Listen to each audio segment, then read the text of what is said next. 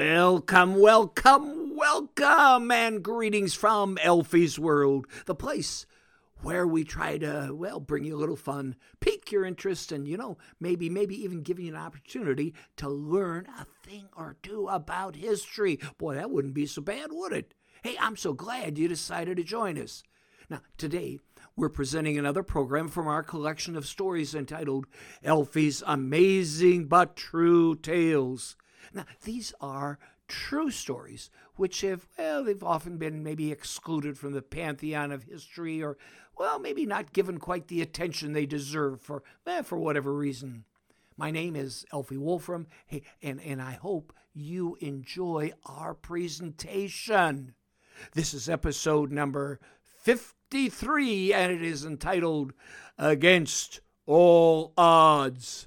So, hey, kick back, relax, woo, and enjoy. In the very early years of aviation, this had to have been one of the most historic, yet least heralded events to ever take place. It was one of the very first attempts to fly across this vast nation of ours, coast to coast, from New York City all the way to California. Now, today, this trip is commonplace, taken by thousands of people each day. but not then. Remember, this was a time when the maximum speed of an airplane was only about 50 to 60 miles an hour. Now, the year was 1911, less than eight short years after the Wright brothers had made their first historic flight. The pilot was a 32 year old named Calbraith Perry Rogers. As a child, Rogers had contracted scarlet fever, which left him deaf in one ear and hearing impaired in the other. Now, this effectively barred him from following in the family tradition of naval service. but that didn't stop this courageous airman. Oh, no. He had actually learned to fly from Orville Wright himself. His plane was an original Wright biplane. Now, to say that Rogers had to make this trip by the seat of his pants, well, that's an understatement. He had no decent charts or maps and almost no instruments. As for landing fields, well, they were almost non existent. His plan was to follow railroad tracks across this vast expanse of our nation. Now it sounded like a good idea. Ah, but this poor fellow had no idea of the perils that lay ahead of him. The only thing he really had going for him was his determination. Now, lured by a $50,000 prize offered by publisher William Randolph Hearst to the first aviator who could fly coast to coast, on September 17th, 1911, Rogers took off from a small grass field near New York City, only to crash into a tree near Middletown, New York, after traveling a mere 74 miles. Well, more determined than ever, he was soon had that airplane repaired and was back in the air once more, only to almost destroy the plane in a crash near Elmira, New York. This time, he had traveled a whopping 174 miles. Ah, but this was just the beginning. After flying 131 miles to Salamanca, New York, Rogers hit a barbed wire fence. And then, after another 69 miles, he crashed once more near Hornell, New York. And so, after four accidents and having traveled less than 450 miles, he hadn't even left the state of New York. ah, but Rogers was prepared. Yes, he had made provisions for a car and a train to follow him the entire way.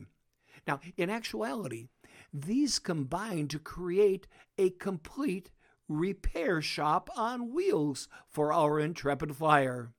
Well, in no time at all, he had that plane repaired and got back in the air, only to crash once more.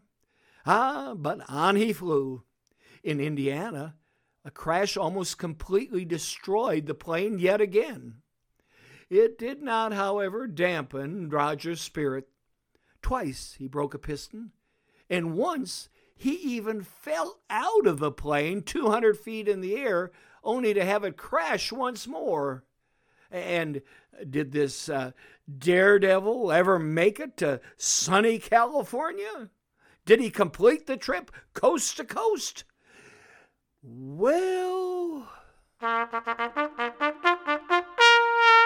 Well, as a matter of fact, he did. On December 10th, 1911, almost three months after his initial takeoff, he landed uh, what was left of his plane in Long Beach, California. After flying a short distance over the Pacific Ocean, Rogers landed on the beach, then taxied his plane into the warm waters of the Pacific. About 50,000 people came to witness the completion of this first transcontinental flight. Now, this trip meandered over a total of 4,231 miles. It required 68 stops and featured 15 crashes. When he landed in California, there was hardly a single original part left on his plane. When he totaled it up, he discovered that the parts that he had used to repair his plane during the flight, well, they could have built four entire new planes. Sadly, Rogers would not experience his fame for long. Less than four months later, on April 3rd, 1912, while making an exhibition flight over Long Beach, California, he flew into a flock of birds, causing the plane to crash into the ocean. His neck was broken, and his thorax was damaged by the engine of the airplane. He died a few minutes later at the age of 33, only a few hundred feet from where he had ended his historic transcontinental flight. ah, but he made history. Galbraith Perry Rogers had completed the very first transcontinental flight in 84 days. And um, how long does it take to make this flight today? Uh, about six hours. But as for this tale of a most determined airman, well, it can only be described as amazing and aeronautically true. Well, there you have it. Episode number 53 entitled Against All Odds. It's a part of our weekly series entitled Alfy's Amazing But True Tales. Now, each week, well, you know, we really feel privileged to present for your enjoyment and edification a brand new audio story from our collection of amazing but true counts from history. Now, some of these narratives come from our book entitled Alfy's Amazing But True Tales of American History and More. Now, listen, listen. As a listener to this program, did you know you are entitled to purchase autographed copies of our original book, Alfy's Amazing But True Tales of American History and More, at half the publisher's price of $13.95 or a mere $7 per book. And listen, that includes shipping and handling anywhere within the United States. Well, listen, for more information, merely go to alfysworld.com. That's A L F Y S W O R L D, alfysworld.com, and click on Alfy the Writer for more information. And now, I would like to thank the following for helping to make this program possible. First, Garrett Wolfram, our technical producer and supervisor. The late Irene Wolfram, principal editor and provider of Sage Counsel. Expert Publishing for their help in editing and publishing our book. Lucas Gonze Anna Waltz for the Parlor Guitar Magic Set. Joe Payne for the Trumpet Fanfare.